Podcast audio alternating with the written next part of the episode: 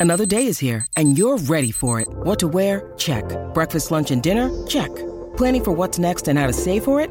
That's where Bank of America can help. For your financial to-dos, Bank of America has experts ready to help get you closer to your goals. Get started at one of our local financial centers or 24-7 in our mobile banking app. Find a location near you at bankofamerica.com slash talk to us. What would you like the power to do?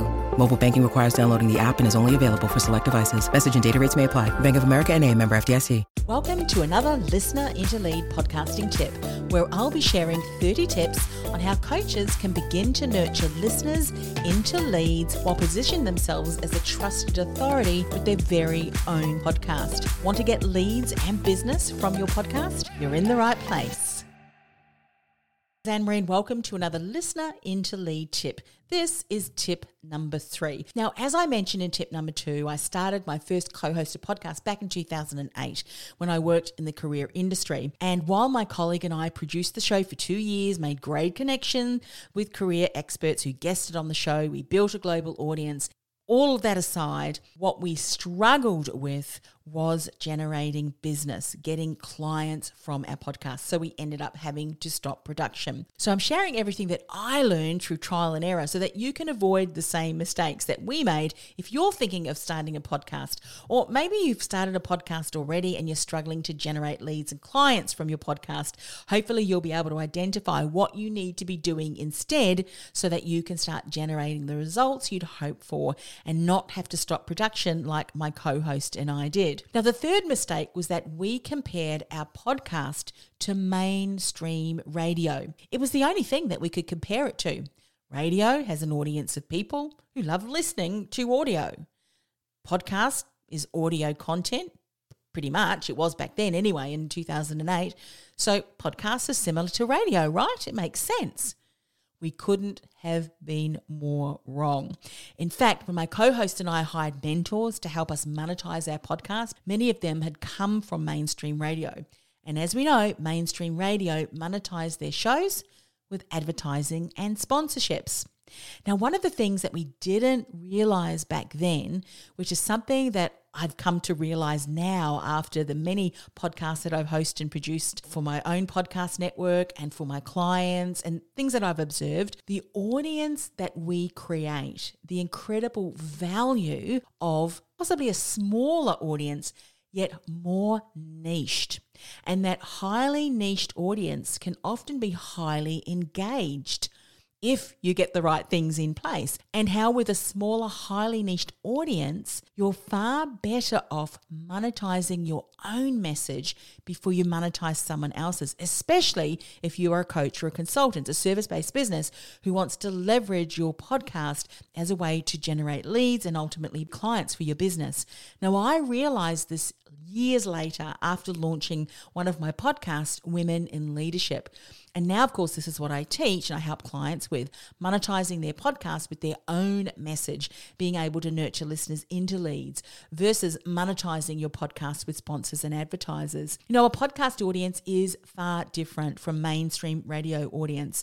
As I said in one of the other tips, often in mainstream radio, people are listening because they want to be entertained. They might like the radio personality. And whilst you can capture that on your podcast and build an audience who just love what you stand for and who you are, your mannerisms, personality, charisma, and in fact, I really encourage you to continue working on that. They're listening to your podcast because they're interested in the topic that you are sharing, whether you're sharing that yourself or whether you're inviting a guest to share. And so they're listening to that topic topic because they want to learn something. They're interested in or in it, or they may have a challenge or a problem they want to overcome. Then they resonate with you as the host, your style, your persona, and then they may go and listen to another episode and then another episode. And before long, they might have subscribed and binge listening to all of your podcast episodes. That's typically what some of my my VIP clients have said. They started off listening to one show, then another, then another. They've subscribed, and then before long, they've binge listened to the, the whole episodes. But the thing that they don't like, and this is why I want to, to go back to this whole monetization of sponsorships and advertising, they do not like being bombarded with sales messages, especially if the product or the service that you are promoting on your podcast has absolutely no relevance to them whatsoever. As a business owner, as a coach, and a consultant with expertise that your ideal client needs. Do not break the rapport. Do not diminish the know, like, and trust that you've been building with your audience because all of a sudden, randomly, you've got this ad or maybe ad stacking where you put a number of different ads throughout your podcast because you will lose the attention of your podcast audience. That's one of the things that I have heard over and over again from people and even my clients who are also avid podcast listeners. They don't like ads. They see through them because you know mainstream radio and even TV the ads that we're constantly bombarded with we know those hosts that are doing those reading ads they have no real use of what they're advertising. And we know that they're being paid to say that. And so we don't want your podcast audience to assume that this is what you are doing. You're only sharing something because you're getting paid for it. Realize that their podcast audience is not like mainstream radio audience, especially if you're in business starting a podcast on a specific topic or area that you know your ideal client wants to learn more about. Make sure you have the right strategy in place. Become uh, that you know go to that host that is recommended, the host versus just lots of different hosts, because of the integrity and the consistency of the message that you are speaking that's targeting a highly uh, niched, highly engaged, community of your ideal clients who eventually will become clients. So, just to recap, a podcast is not like mainstream radio. So, hope that tip was helpful. I'll see you in the next tip.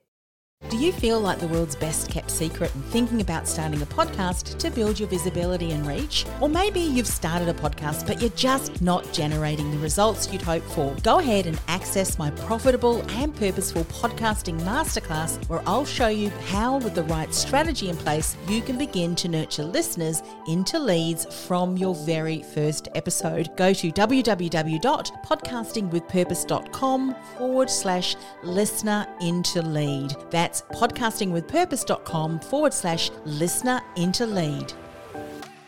This podcast is a part of the C Suite Radio Network. For more top business podcasts, visit c-suiteradio.com.